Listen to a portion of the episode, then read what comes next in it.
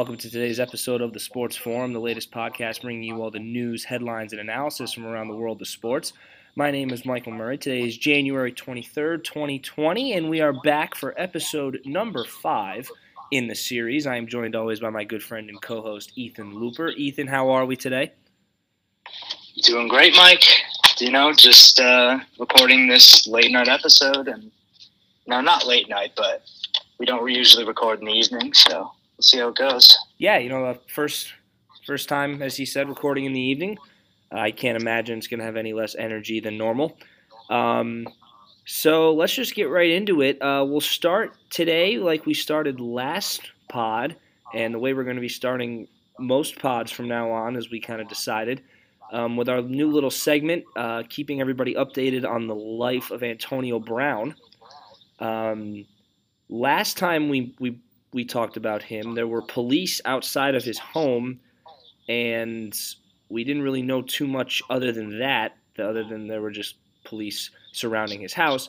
We now know that that day his trainer, who goes by the name of Glenn Holt, was arrested for a battery charge, I believe. And we now also know, as of today, that a warrant for Antonio Brown's arrest is out as he is wanted for assault. Now, Ethan, fill us in on that whole assault story. So, essentially, what we're hearing is that Antonio Brown had a moving truck at his house in Los Angeles, and he assaulted and I suppose robbed the delivery truck driver, or there was some form of robbery. It's not clear, but there are battery charges out. So that's the thing that caught me by surprise, and I'm sure caught a lot of people off guard. Is is we heard about the assault, but then there are also battery charges out, and I'm I'm not clear about the situation there.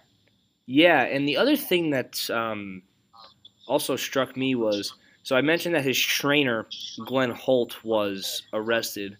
He was arrested for battery and burglary. Now, one would think that your trainer that you know that, that a guy like Antonio Brown has a rather close relationship with his trainer. So I don't understand why the trainer is getting arrested at Antonio Brown's house for burglary why why would a trainer want to rob one of his clients? Um, that struck me as very odd.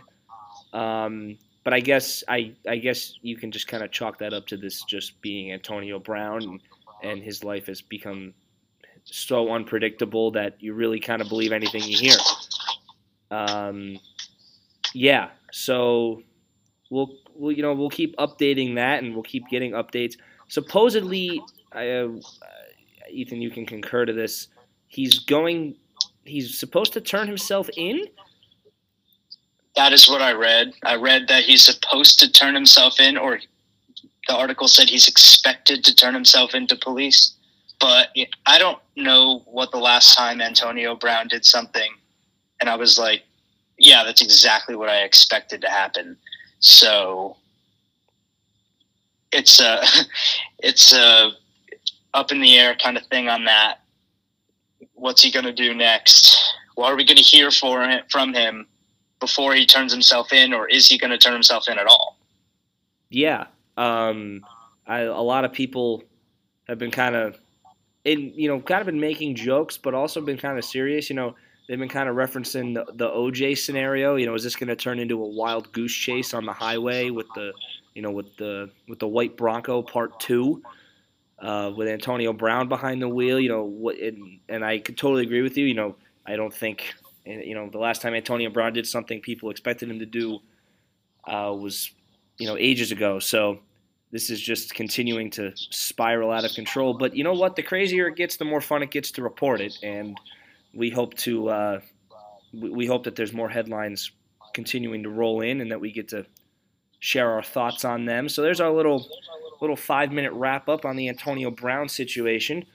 Um, moving on to the world of baseball on Tuesday, pretty much as we were recording, Tuesday's pod, we were, I mean, I was def- I was kind of scrolling through Twitter looking for the Hall of Fame results for the Baseball Hall of Fame uh, class of 2020, and we got them later that day. Uh, only two guys got in, and uh, of course Derek Jeter was in. We'll get to that situation in a minute, and then Larry Walker, the left-handed outfielder for the Rockies, uh, also got in. Um, before we get back to Jeter, because I know we want to, uh, I know I want to go into a little bit more detail on that. Um, I felt I felt that Larry Walker very deserving.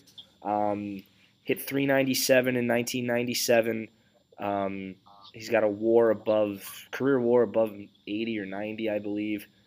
It's um, 72.7 oh, is his career WAR. I just pulled it up. Excuse me. Thank you very much. I had my numbers crossed there. So you know, 72 career WAR.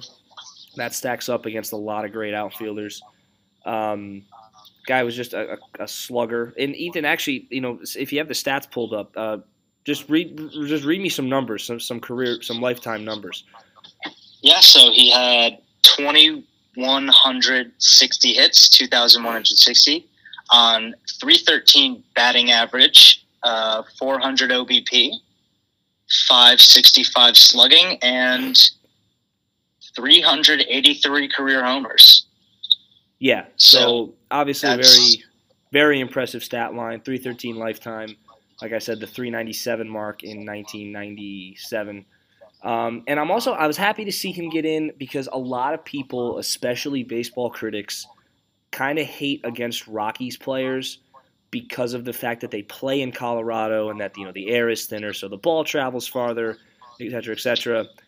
I have always thought that to be you know bullcrap, for lack of a better term, because regardless of whether the air is thin or not, you still have to be able to put the bat on the baseball and Larry Walker was able to do that very well. So congrats to him.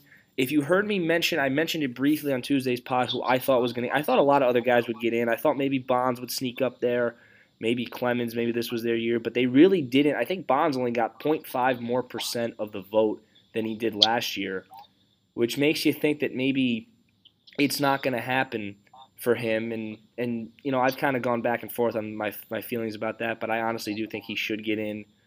Uh, I think steroids or not, he has one of the best swings of all time, and his numbers post pre steroids are still absurd. So you know, think what you want, but I think he should be in there. But anyway, um, getting back to the other guy that got in, Derek Jeter. A lot of people were asking the question: um, Was he going to be unanimous? As you know, his teammate Mariano Rivera was the first unanimous player. I think two years was it last year or two years ago? Mariano? Last last year, I want to say. So yeah, in the past one of the past two years, uh, he was of course unanimous, and there hasn't been a unanimous position player yet. So people were saying, could he be the one? And he missed it by a single vote. He got 99.7% of the vote. One person left him off the ballot, um, which of course left many people questioning and angry. So, Ethan, as a Yankee fan, uh, your thoughts on that situation? Um, I mean, I'm, I'm not going to be too upset about it. At the end of the day, he's a Hall of Famer, rightfully so. After a great career, it just meant so much to the city, the state of New York, Yankees fans everywhere. Uh, you don't have a nickname like the captain without just being an all-time great. And when someone says the captain and you're talking about baseball, you just know they're talking about Derek Jeter. And there's nothing you can take away from that. His career as a champion, as a as a hitter, as a fielder, it's just very few players rival it. And when you consider his impact on the community, on the locker room, you have to put him up there with some of the absolute greats of all time. I mean, we're talking about Barry Bonds, who I agree, Michael, he should be a Hall of Famer, one of the most feared hitters ever, but he kind of left a splotch on the game a little bit. You know, the steroids, the any player, even even Alex Rodriguez. You know, there's a question there because of the steroids and and everything else he's been known for off the field. But Jeter was an absolute clean slate. Did a lot for the reputation of the game. You know, kids across the country just looked up to him like no one else. And it's it's it was a shame when he retired and I'm I'm happy to see him in the hall, but I, I don't see the logic with not voting for him. Yeah, um, you know, obviously, and I'm, I'm speaking as a Red Sox fan here. I have not. I had had nothing but respect for Derek Jeter when he played. Um, he was always like I always used to say, you know, I, I can't stand the Yankees, but I, you know, I but I, but I don't hate Derek Jeter. He was always that the Yankee that you know you, you just like because he was just a gamer, um, you know, passionate about the game, class act, on and off the field. So just just a really really good guy for the game of baseball. One of my favorite stories that I ever heard about Derek Jeter was he was always the leadoff man for the Yankees and he would go up, you know, have his at bat, whatever, against whoever they were facing that day, and whether or not he hit a home run, a single, or struck out on three pitches, he would always come back to the dugout and tell the rest of the guys, "This guy's got nothing," which I always thought was just so cool, just to see, you know, the the confidence he had in himself and in his team for that matter as well. So, and you know, to whoever whoever didn't vote for him, I mean, I, I, like I like I just want to know why. Like, because you better have some pretty solid reasons why you didn't vote for this guy. Because I mean, you know, when you look at the other guys, you know, same thing with like Ken Griffey. You know, not everyone voted for Ken Griffey. I want to know why. And it's it's it's it's just I, I don't know. I, I I think part of it is just maybe some guy, some old guy who's stubborn, who's like, oh, you know, it was like I don't want to see anyone unanimous, or you know, maybe someone's knocking on his defense. But it, it, at the end of the day, what this guy did for the game, just as a presence, just the name itself, you know, almost gets him in the Hall of Fame alone. And I like I, I just I would love to see some reasons and and and excuse me and if you want to pull you know some deep numbers some you know some some advanced stats on me i'm willing to listen but i want to know why this guy wasn't a unanimous Hall of Famer. Like you know, it, it uh, you know, it, if you're going to do something as brash as this, own up to it and publish an article and be like, all right, I'm the guy that didn't do it, but here's why. You know. I completely agree, and if you turn on C-SPAN, you see exactly who's voting for what in Congress, in the Senate, and I don't see why the Hall of Fame vote shouldn't maybe be the same way. Uh, you don't, especially with baseball, the draft is not great entertainment or television, and you see much lower ratings in the MLB draft than the NFL draft or the um, NBA draft. So I, I, don't see why they couldn't tele- televise the Hall of Fame voting, and it might it might create more discussion for the sport, publicity. I, I don't see that as a bad idea. Your thoughts? Yeah, I, I you're definitely right in terms of the draft, not um, not getting enough or not getting ratings, and part of it's just because you know it's 40 rounds long, and so you know, obviously, and obviously, all those all those rounds aren't televised, and you know, people. And another reason I think people don't tune into it is because, you know, when you look at basketball, you know that you're going to see those guys that are drafted in the top 20 in the NBA draft on the floor for your team the next season. With baseball, even that guy that goes number one overall, you're not going to see him for four or five years. So why am I going to tune in to see him get drafted when I'm going to forget about him, and then he's going to come up through the system, and then five years later I'm going to be, oh yeah, you know, okay, I remember this guy, whatever. Or your team's trading him for assets. Right. So exactly. So it, it I, I don't, and I honestly don't, I don't see that changing because um, because you know if it were to change, then you know there'd have to be changes to baseball's minor league system, and you know you have to change the way guys get developed, and you know that's been going on ever since the 1940s. You know, in baseball, the you know, the idea of starting guys in minor league teams and developing them there, and then bringing them up. So I don't. I see your point, and I think that would you know, and it would of course be another way for Major League Baseball to make revenue, but I don't I, I, don't I don't see it changing. And as a guy, you know, for me, who's a, a big baseball fan, you know, I'm I'm the kind of guy that will watch the draft just because I like to I like to hear about these guys that are coming up and these young prospects. But I don't see it changing because if that were to change, the whole player development system in baseball would have to change with it, and I don't see that happening. So that kind of wraps up our little chat there about the state of the game, really, in terms of player development, and then of course our little talk there about the Hall of Fame. Um, and another point I want to make about the Hall of Fame is I agree with what you said. I think a lot of people maybe are taking this too far. At the end of the day, Derek Jeter is still in the Hall of Fame, and he deserves to be. So I think we should we can just leave it at that. Um, quick, well, another quick thing before we kind of move on. Um, I that I we actually I forgot to mention to you before we started recording. Um, Eli Manning just retired from the NFL. That was announced yesterday.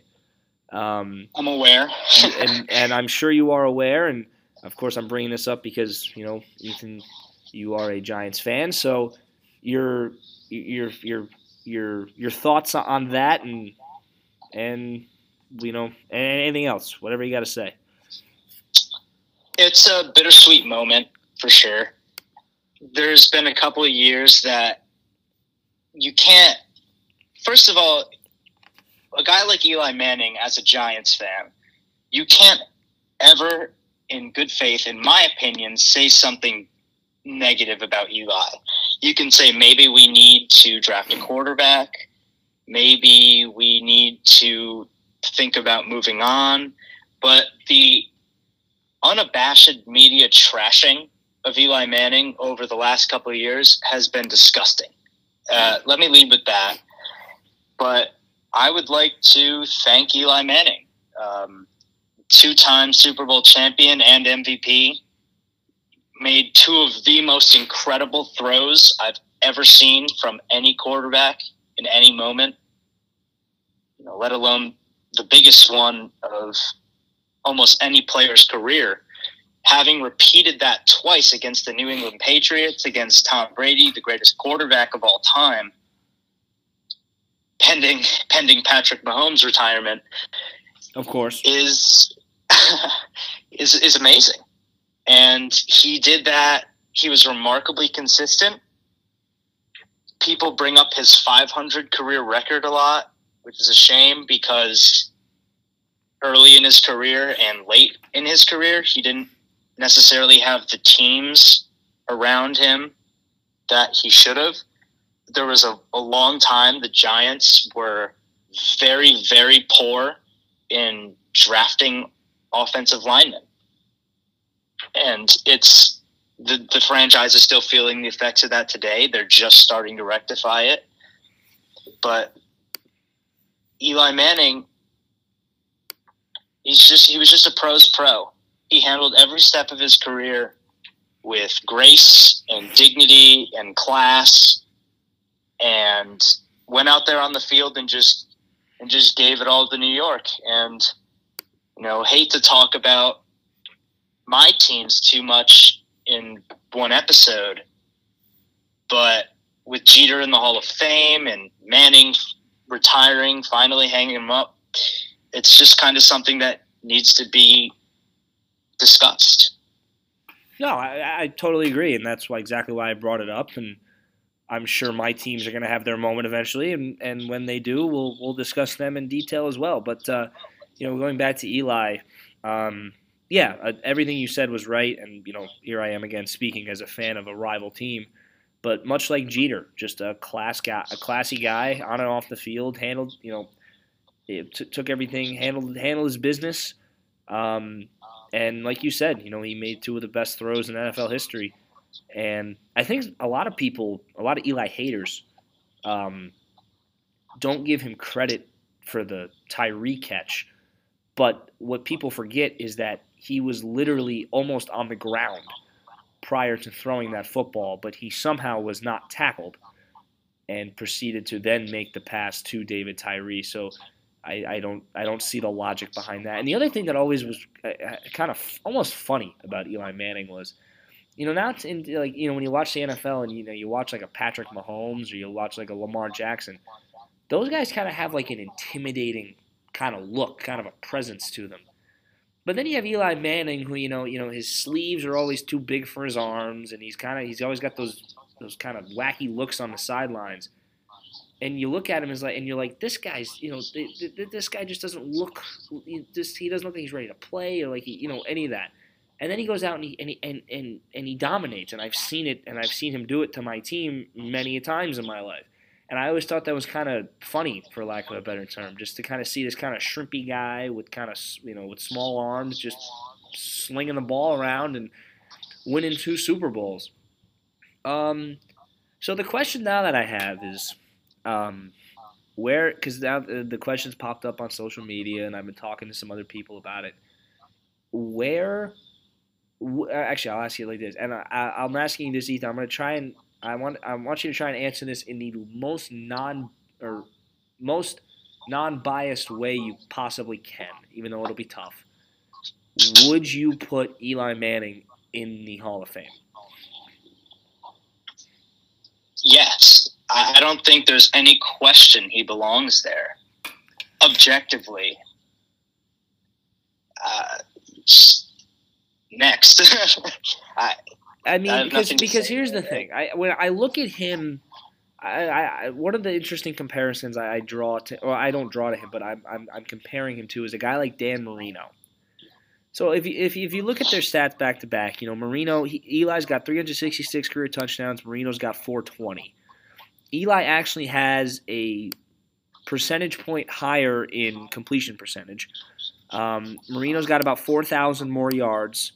Um, and he also has a, a quarterback rate that's two points higher.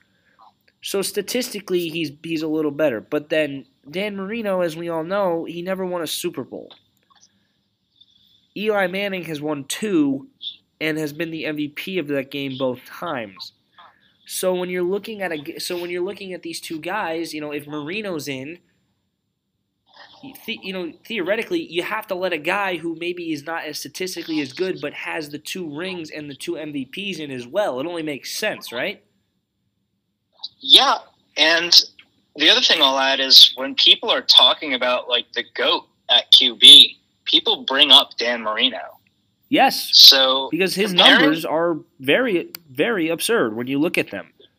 Absolutely, and Eli Manning being only what four thousand yards off? Four, like, roughly four thousand.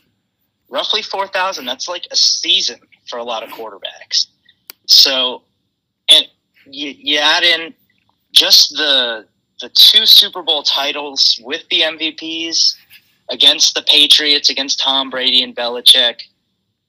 To me, it's it's a little reckless to even consider not putting him in. Uh, and I a lot of people say that it sounds biased or that I'm just, uh, you know, Eli Manning, you know, fanboying or whatever. But I genuinely think he deserves it. No, and, and, and, and I absolutely agree with you because I think when you just when you think about it from a logical standpoint of the Hall of Fame, okay, if this guy Dan Marino is regarded as one of the greatest of all time, and he, you know, he's got all these stats, but he didn't win a Super Bowl, but he's still one of the greatest of all time, and he's a Hall of Famer. A guy who's statistically a little bit lesser, but has two rings and two Super Bowl MVPs, has like you know, it it it, it it's a it, it's a no brainer.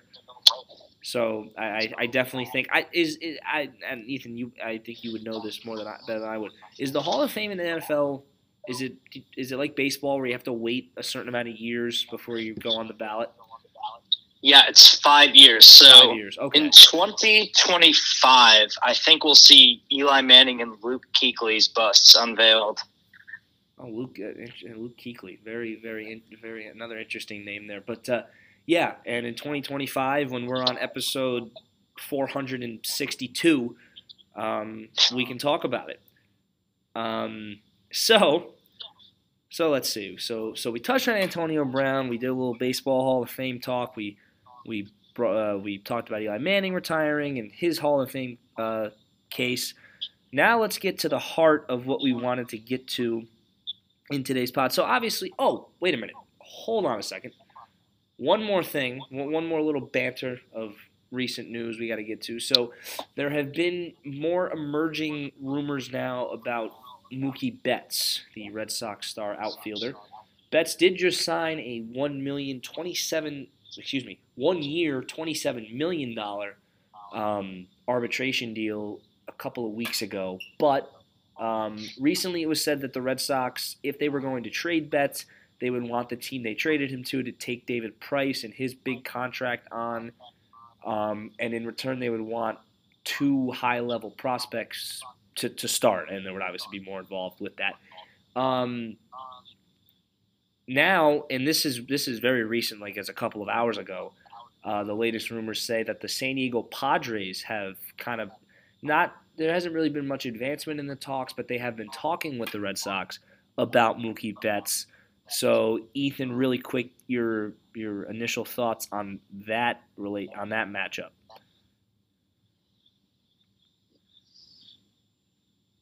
I mean, Mookie Betts is a one of the best assets in baseball. He's 27, I believe, this year, and he's only two years removed from an MVP and he's a World Series champion already.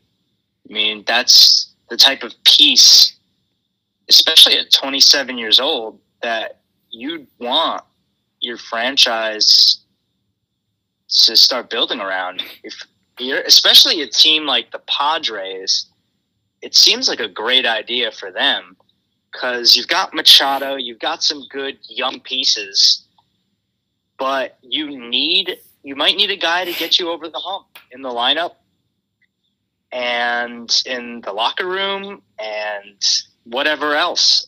I mean, the the Padres they have one of the better farm systems in baseball, correct? Yes. Yeah. So they, they have for a good amount of time. Yeah. So I, you know, a lot of the times you don't have all those guys even making it or not having enough space for all of them.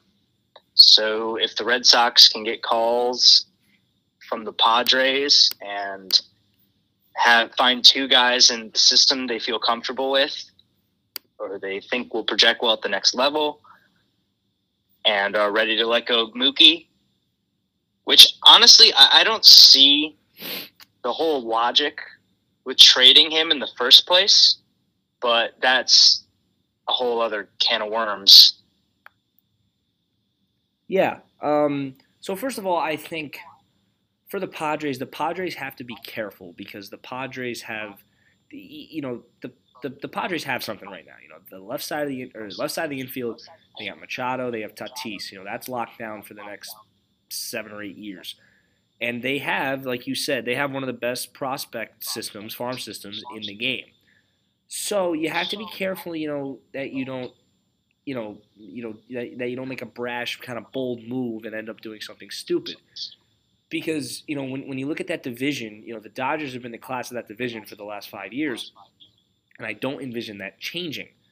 But if you're the Padres and you are willing, and and and, and you're like, you know what, I'm, I'm done waiting. Let's go all in right now this is a deal you make because if you get Mookie Betts and you put him in your outfield, and then you take on that, and I'm assuming you take on that contract to David Price, but then you put him in your rotation, you put Betts with Machado, Tatis, and Eric Hosmer, and that's a loaded lineup. And for the Red Sox, I could see it working too because, like you said, they want two high level prospects and they're going to want more. And there's no better prospect system to pick from than the Padres. And you know, I'm looking at their top 30 right now. You know, their top two prospects are Mackenzie Gore, left-handed pitcher, and Taylor Trammell, who's an outfielder. so you know, and when you think of it from that standpoint, you know, you're giving up Mookie Betts. Okay, you get Taylor Trammell, you're giving up David Price, and you know, we've and the Red Sox have needed left-handed pitching both in the bullpen and in the rotation. Or actually, I shouldn't say in the rotation, in the bullpen for a while.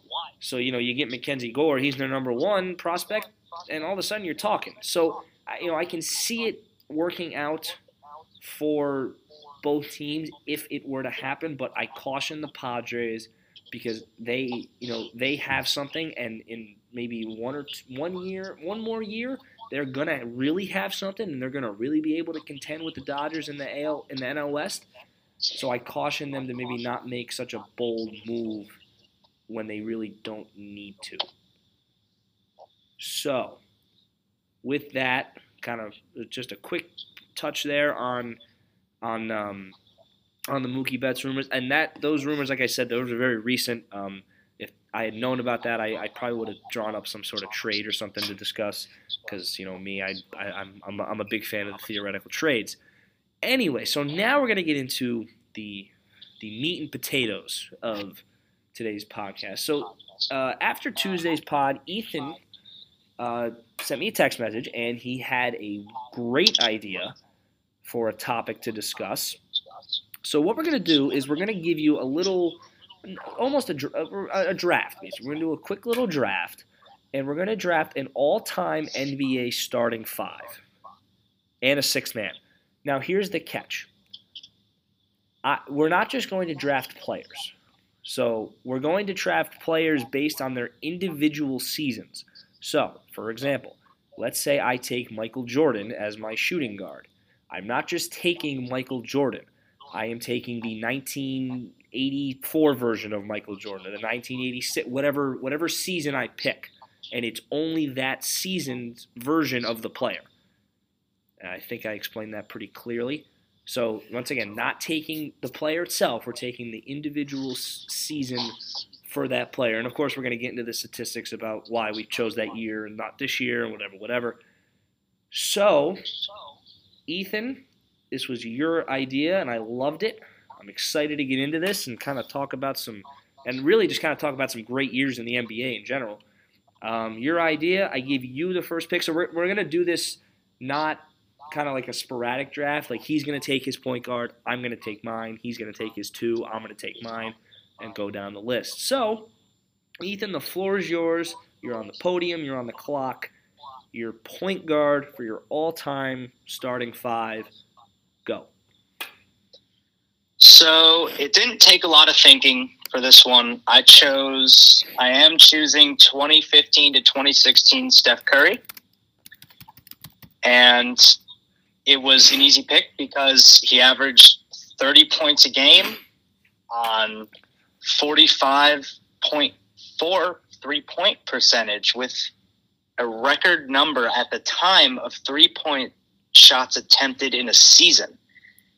On top of that, he ran the offense really well with 6.7 assists a game and played some underrated defense, I'd say, 2.1 steals a game. And kind of a theme that I will have throughout my draft is I really like the 3 and D player. So Curry, you know, as the point guard, he has those that responsibility to distribute with you know, so he had the 6.7 assists, but also I mean, three point shooting doesn't need to be talked about and his defense throughout his career, especially early, I believe was was pretty underrated.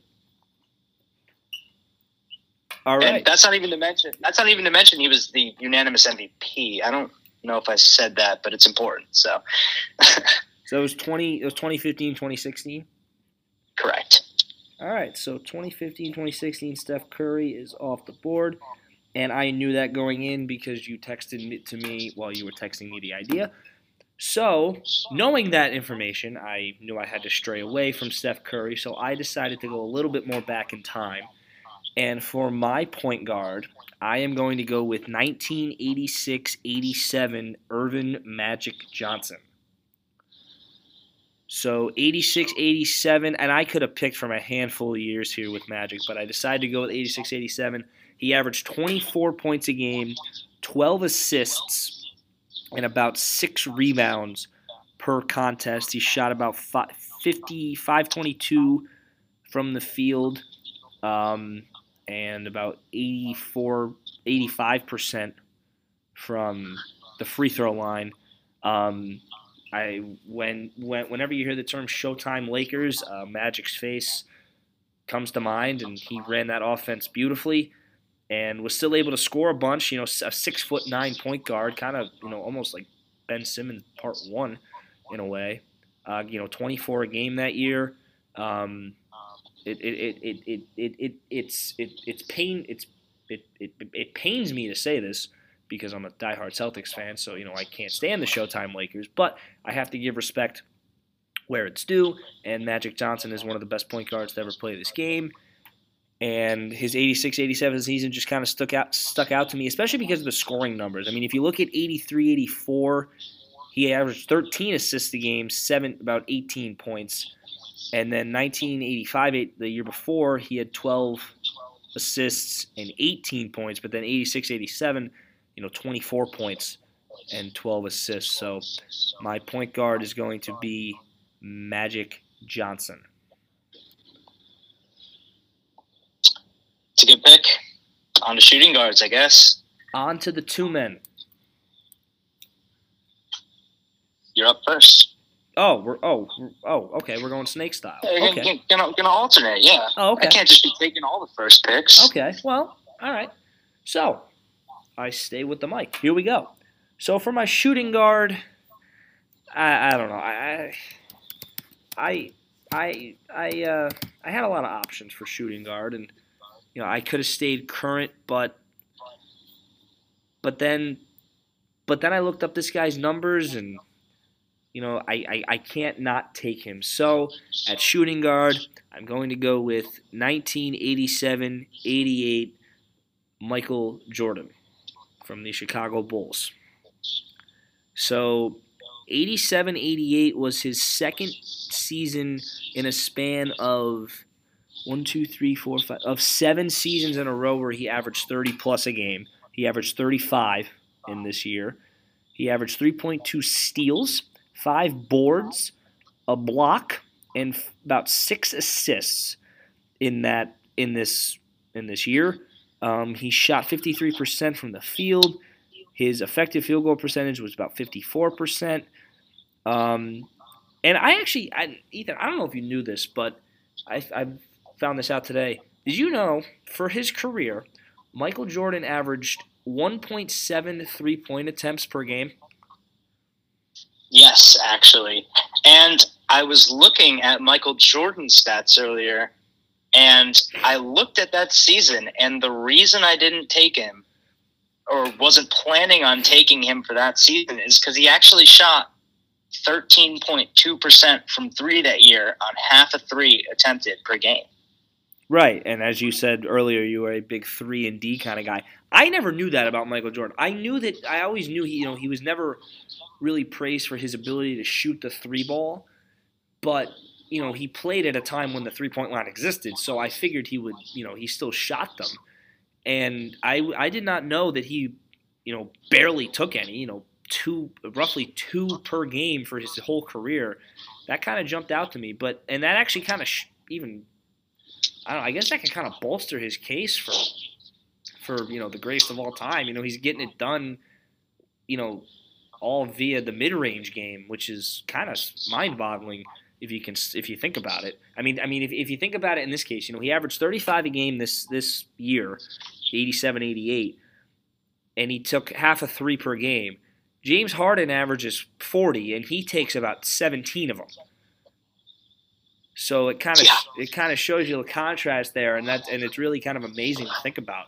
So you know, and like and like I said, that was that was the second year of seven in a row where he's going to average 30 a game.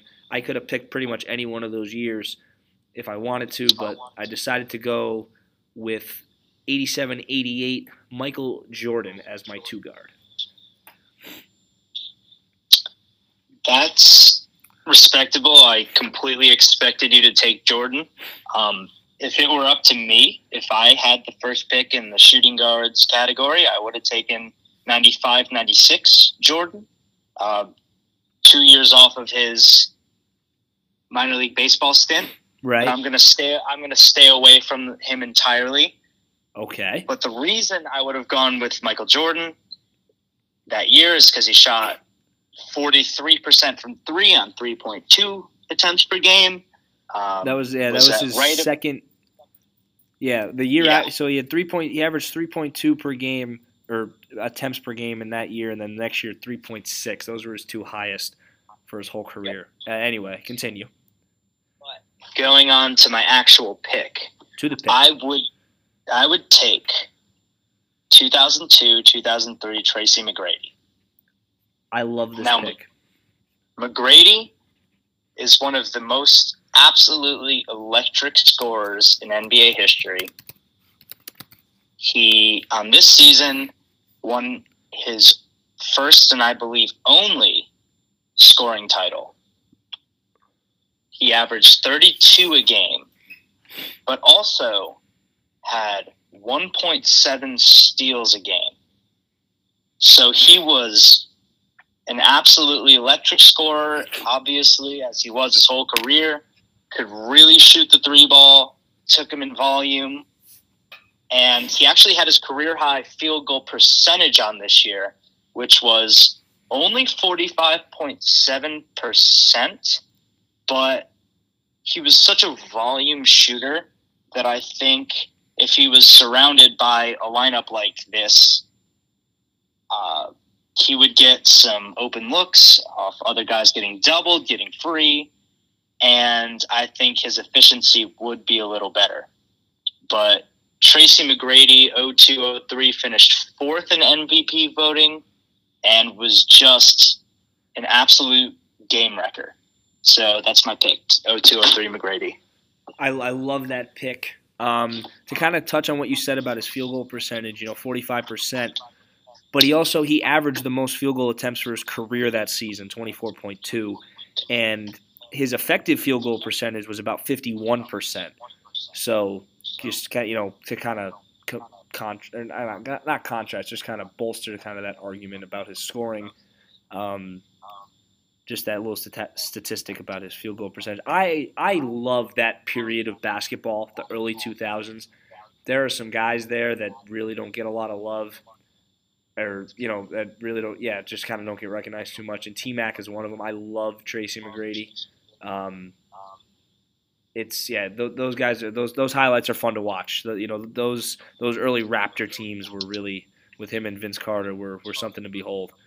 he was actually on the Magic for that yes, season. and and I noticed. Yeah, so he it was part of his three years he, or four years he played in Orlando, but uh, just thinking about those Raptor teams as well. So great pick, love the pick. So we're oh wait, I'm sorry, the floor is still yours. So you're you're small forward, you're you're three man.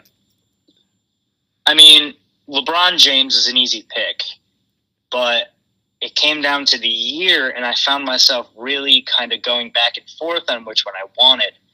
I ended up settling on 2017 to 2018, his final season on the Cavs. So he averaged 28 points, 8.6 rebounds, and 9.1 assists, but he also shot one of the highest three point percentages of his career, 36.7%, and remained every bit the dominant physical force he was throughout his career. This was the year he had to deal with losing Kyrie. So you can imagine that might have had an effect on his volume. But remembering watching him that season, he looked more motivated than I had seen him eh, like ever in my memory watching basketball. So that was a year that LeBron just had a fire under his ass, I guess. He, you know, didn't win the finals. This isn't the year he toppled Steph Curry. But this was, by my estimation, the best LeBron season that I remember. And on the Heat, he was probably more dominant, but you're looking at LeBron later in his career up to today, and you're looking at a more complete game. His distributing, ball handling, shooting, and even free throw shooting is more advanced. So even though you lose a tick or two on athleticism, maybe, you're gaining it in experience and skill. So 2017, 2018, LeBron James. Love the pick. Um, LeBron is just becoming just more of an ageless wonder as time goes on, and it's really just something to behold. Um, I do think when he does um, finally call it a day, um, I think he will be regarded as the best of all time. Um, skeptical to say it now because he's still playing and we don't know what's going to happen. So, but that is when I feel like when he hangs it up, he will be the the goat. So my it is my podium, and I'm going with my small forward. Um, Ethan, you know my teams. Everyone listening, you know my teams by now, so you can probably guess who I'm going to take. I'm going to go to 1986 87. This is a year that this guy averaged 28 points, 9 boards, 8 assists. He shot 51% from the field. He had an effective field goal percentage of 56%. He shot 91% from the free throw line and he played 41 minutes a game, so he was not Kawhi Leonard, and he did not take nights off for load management. This man is the hick from French Lick, number 33, Larry Bird from 1986-87. You heard the stats. I think I, I I'd love to argue that that 86-87 Celtics team is one of the best NBA teams of all time. Um, you know, they, they won the finals that year, uh, and Larry Bird is you know, him and Magic were really the '80s for the NBA. Um, those those rivalries, and he was, you know, if if you ever want to see something just absurd, go watch a Larry Bird highlight tape because the stuff he was, the, the the moves he had, and just the shots he was able to make was incredible. And um, I, there's really not much, you know, you heard the numbers. Um, there's really not much else to say. Um, so yeah, 86, 87, Larry Bird at my small forward position. So moving on to my power forward. Now I kind of I'm going to bend the rules a little bit here. One of the one of the funniest things I I I, I noticed um, when you pull up LeBron James on Basketball Reference, and it and you look at his position, it says power forward and point guard and small forward and shooting guard which I think is is is incredible. And and and it's all true. I'm really surprised it doesn't say center in there either, because I'm pretty sure he's played center at some point in his career as well. So I am going to go for my power forward. I am going to go to the year 2012 2013 in which he is considered a power forward, and I am going to take Mr. LeBron James. So in this in 2012-2013, it was his third year in Miami. Um, he averaged 27 a game. He grabbed eight boards, seven assists. Um, he shot about 57% from the field and about 41% from three. And he had an effective field goal percentage of 60%, which is an incredible number. Only 75% from the line, but we know LeBron, he's never really been – um, an elite foul shooter or, or, free throw shooter, I should say. Um, yeah, so I, I, I sort of bent the rules there, but since we're doing individual seasons, I, I think that I think it goes. Um, so, and according to Basketball Reference, LeBron James was a power forward in 2012-2013. So there you go, 2012-2013 LeBron as my power forward. So E, awesome. So E, a little surprised you didn't take Scalabrine. You know, you know, you know. I thought about him, but no, I'm kidding. Um, Important to note: 2012 is also the year he jumped over LeBron James, jumped over John Lucas III for the alley oop dunk, which was one of yep. the most yep. amazing plays I've ever seen. But on to my pick for power forward. got to give a shout out to my roommate. His name's also Michael. Big Mavs fan, and I'm taking 2005 to 2006 Dirk Nowitzki. Wow.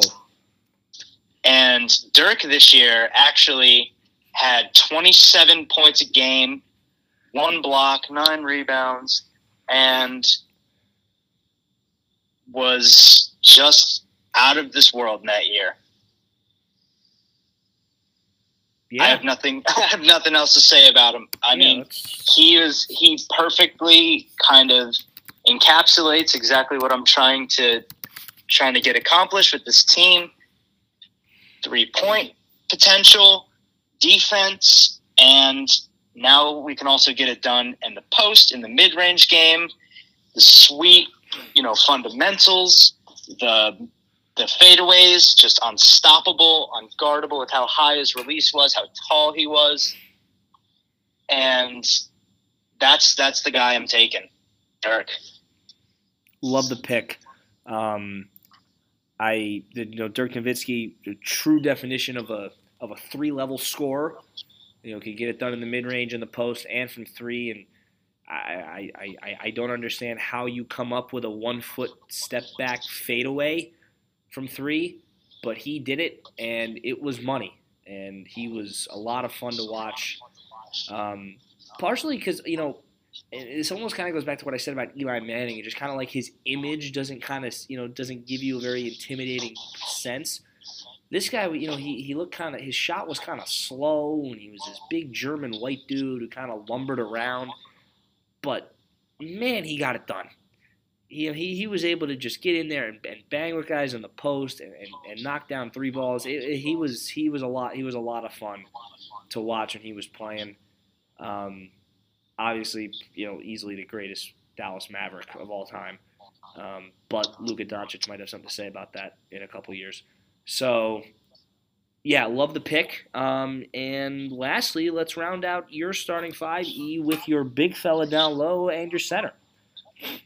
I mean, I'm going to stray from the pattern a little bit here Which is But- expected with a center, because you know with the center. I mean, I could have taken someone who could stretch the floor, but it was impossible to pass up 2000 Shaq.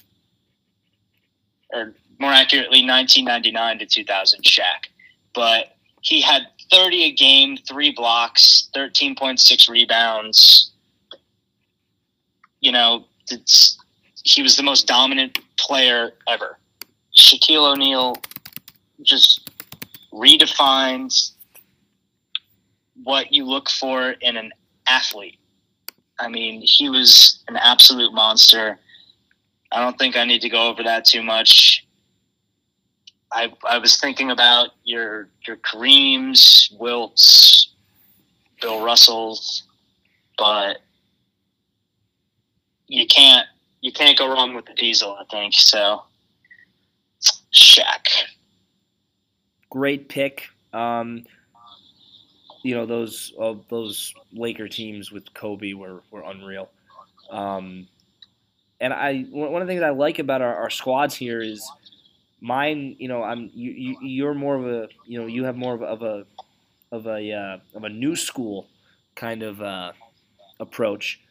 And then I have more of an old school besides LeBron, but more of an old school approach. And I'm going to continue with that at my center position you know, I kind of bounced around some centers in my head, but when I looked up this guy's numbers and I saw this stat line, I, I the, you know, I, I couldn't say no. It's just too incredible. Um, I got to go with 1961-62 Wilt Chamberlain.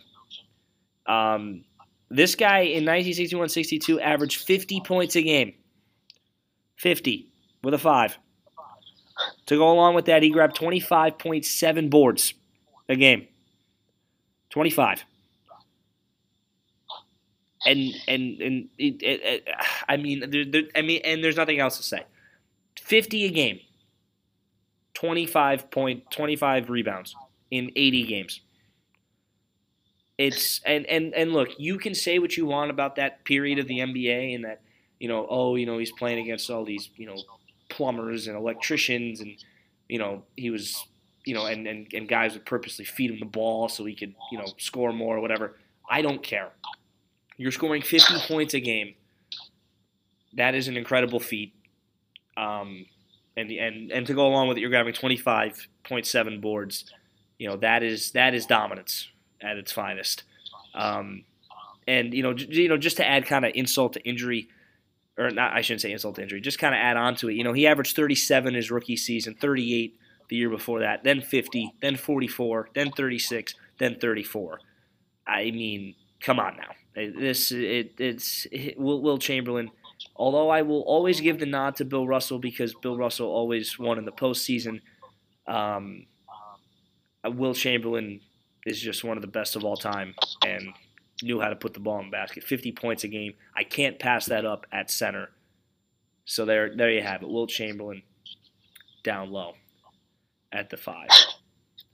I think Shaq turns Wilt into barbecue chicken every time. You know, I and, and I will say from, from a size differential, you're probably right. You know, Shaq does have the strength, but I, but still, I mean, 50 a game. I mean, the guy knows how to put the ball in the hoop, and and and there's no way I could pass. And I will say this though, if this was, you know, if we were basing this off postseason, I would have Bill Russell in there, and I wouldn't even think about it because, you know, when when Bill Russell has a game, I, I can't remember what year it was when he scores 27 points but grabs 49 rebounds.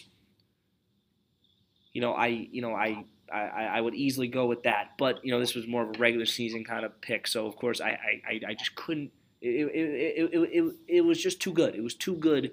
50.4 points per game, 25 boards.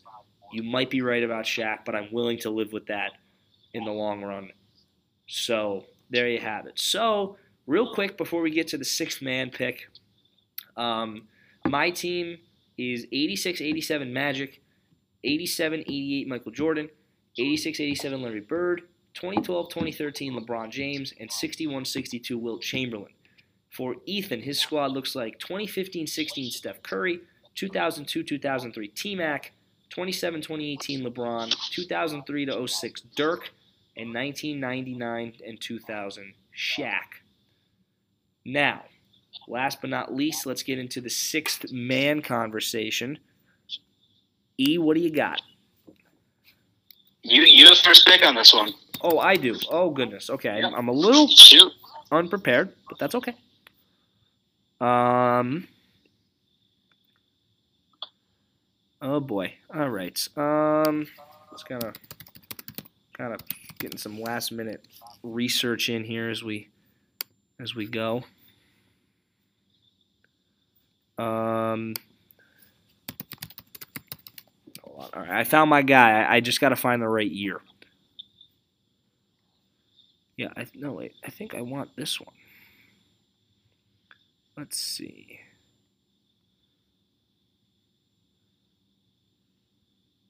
Yeah. Okay. So for my six man, um, I'm gonna go to 2008, 2009, and I'm gonna take Jason Terry. Wow.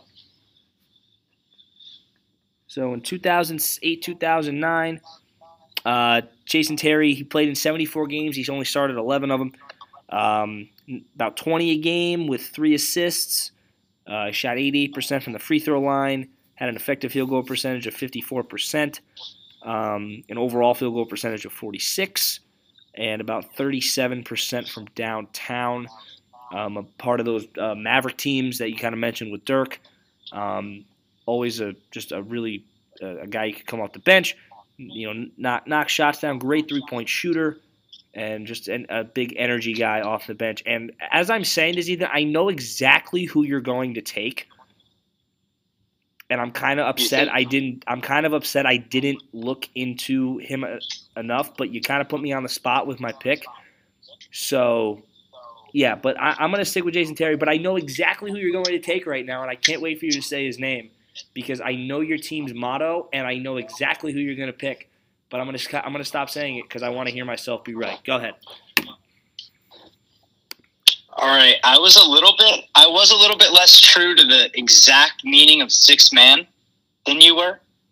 So I think you're gonna say I was gonna take Dinwiddie. Am I correct? I thought you were going to take an OKC James Harden. See, I was going I have two names down here, and you didn't take either one of them, so I'll just talk about both. Oh, I have bastard. I have 2019 to 2020 James Harden on the list, oh, and Oh, okay. I was thinking about putting him in the starting lineup, and I really wanted to, but my issue with the James Harden 2019 to 2020 being in that type of a lineup is you couldn't justify his usage rate. I, I, so you would put him. I'm guessing in I for, would put him for T Mac. I would put him like complete platoon swap, let him run the second unit, and that's that's the Harden show. Right. The other route, I mean, just to go over some of his numbers from this year, he has thirty six point six points a game, was up towards forty early in the season, and I don't think I need to talk too much about his free throw shooting, how he's relatively efficient from everywhere on the floor.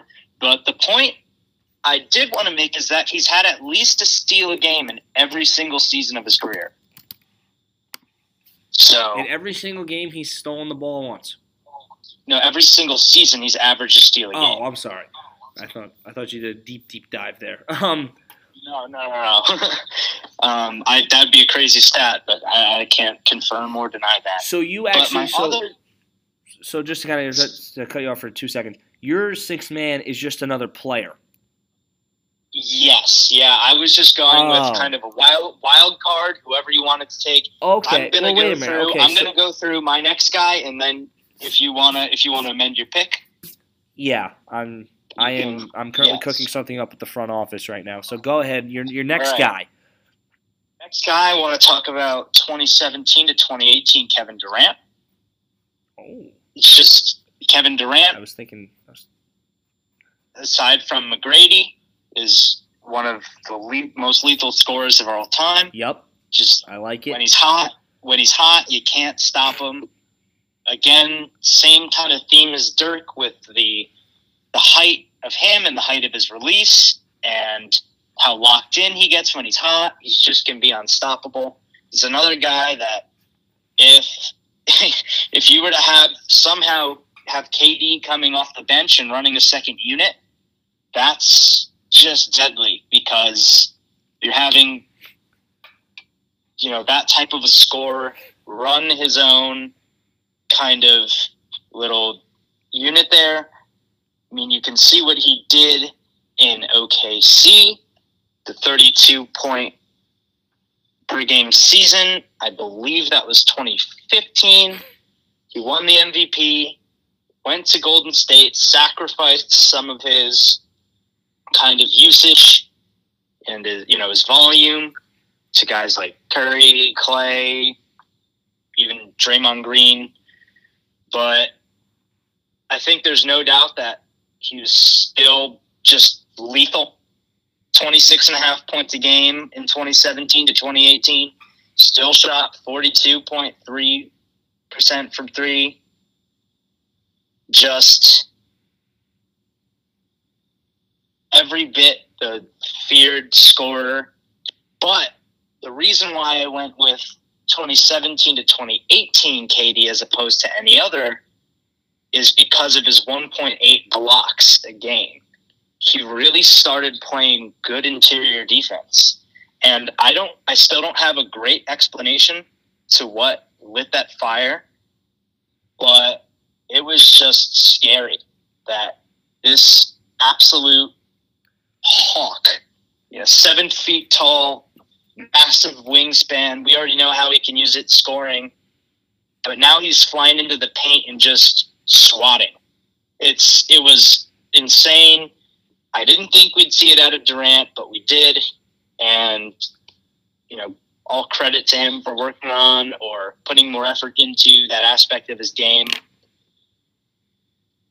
But 2017 to 2018, Kevin Durant.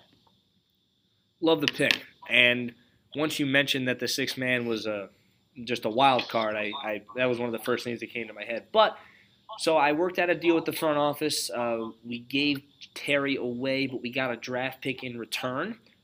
So I'm going to use that right now. And for my sixth man, I'm going to take last year's edition of Giannis Antetokounmpo. Um, MVP, 28 points a game, 12 boards. Uh, he shot 58% from the field. I mean, we all know what his you know his three point what he lacks in three point percentage, but I don't really care about that because he's about he's seven feet tall and he's pretty much unstoppable when he's driving into the lane. Um, you know, eh, like I just said, you know, it's he's pretty hard to stop. Uh, defensively, he averages he averaged a, a block and a half per game and a steal. So obviously very effective defensively, of course, with those very insanely long arms of his. Um, you know, I'm looking at the team. I mean, if, if, you put him in at the three or the four, and you know, you put Larry Bird on the bench or you put LeBron there, I mean, I can see that working. I mean, he adds a little bit of strength to my lineup, but I can see him coming off, running the second unit, you know, get, getting some pick and rolls, you know, driving to the hoop, getting a free throw line, couple and ones. You know, I, I really like the fit, and I, I think my, my, my official sixth man is going to be 2018-2019 Giannis Antetokounmpo. Okay, well, if you're going to make a legitimate six-man pick, you took Jason Terry. I figured I should do the same, and I'm going to settle on 2010, 2011 Manu Ginobili. Okay. So okay, now, Manu. Okay, so that's so that's your actual that that, that excuse me that's your actual. That would be my actual. Your yes, legit six, six man. man. My legit six man, yes, would be Manu Ginobili. I mean, one of the pillars of Spurs dynasty, coming off the bench. That was the year he played in the most games he ever did. So he stayed healthy and and got in the mix. He had 17.4 points per game, which was his second highest scoring season. He shot only 43% from the floor, but I'm not necessarily concerned about that with the six man. You know, my my kind of view of these six man guys is you have a guy coming off the bench, you want him to run the unit, take a volume of shots, which he did. He took 12, you know, almost 13 shots a game, five and a half threes, got to the line five times, was efficient, 87% at the line. Just every bit of what you would ever want in a six man. And he was 33 years old that season which is a little older than most of our picks come in. But Manu just he just aged like fine wine. I mean, he played till age forty, and the first season he was under double digits was 2015 to 16, so he was 38. So 2010, 2011, Manu Ginobili. Love the pick. Uh, definitely a, a, highlight or a pillar of those Spurs teams from earlier in uh, the previous decade. And you know those teams were obviously a blast to watch, and to watch Coach Pop kind of do his thing with them was was really cool. Um, I'm so, surprised you didn't take McHale though. I you know I, I I was looking at him, but but the thing with McHale is, I mean I'm looking here. All right, I'm pulling up his numbers quick. Hold on.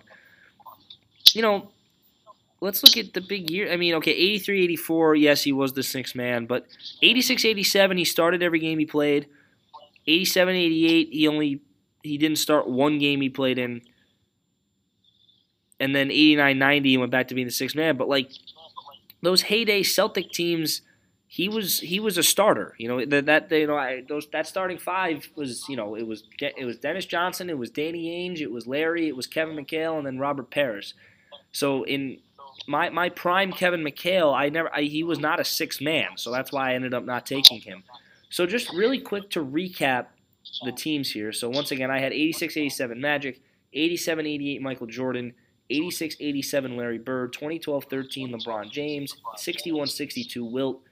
My wild card was 2018-2019 Giannis, and then my legit sixth man was Jason Terry from 2011-2012. For Mr. Looper, He had 2015-16 Steph Curry, 2002-03 T-Mac, 2017-18 LeBron, 2005 to 2006 Dirk, 1999-2000 Shaq.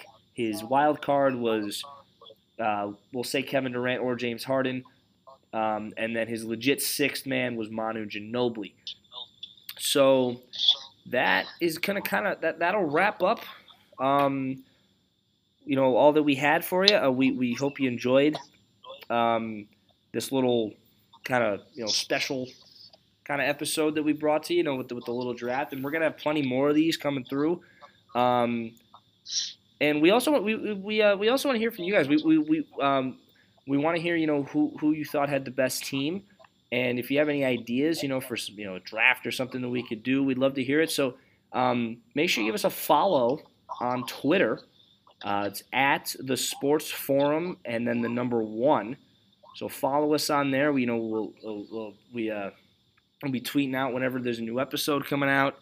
Um, and you know later tonight, you know we'll tweet out the two teams. You guys can vote on who you thought had the best, and you know send us you know ideas. You know you know stuff we should talk about, stories, whatever you want. You know we we we we we uh, we we'd love to hear from you guys. So with that, um, that's gonna wrap everything up. This will end episode five.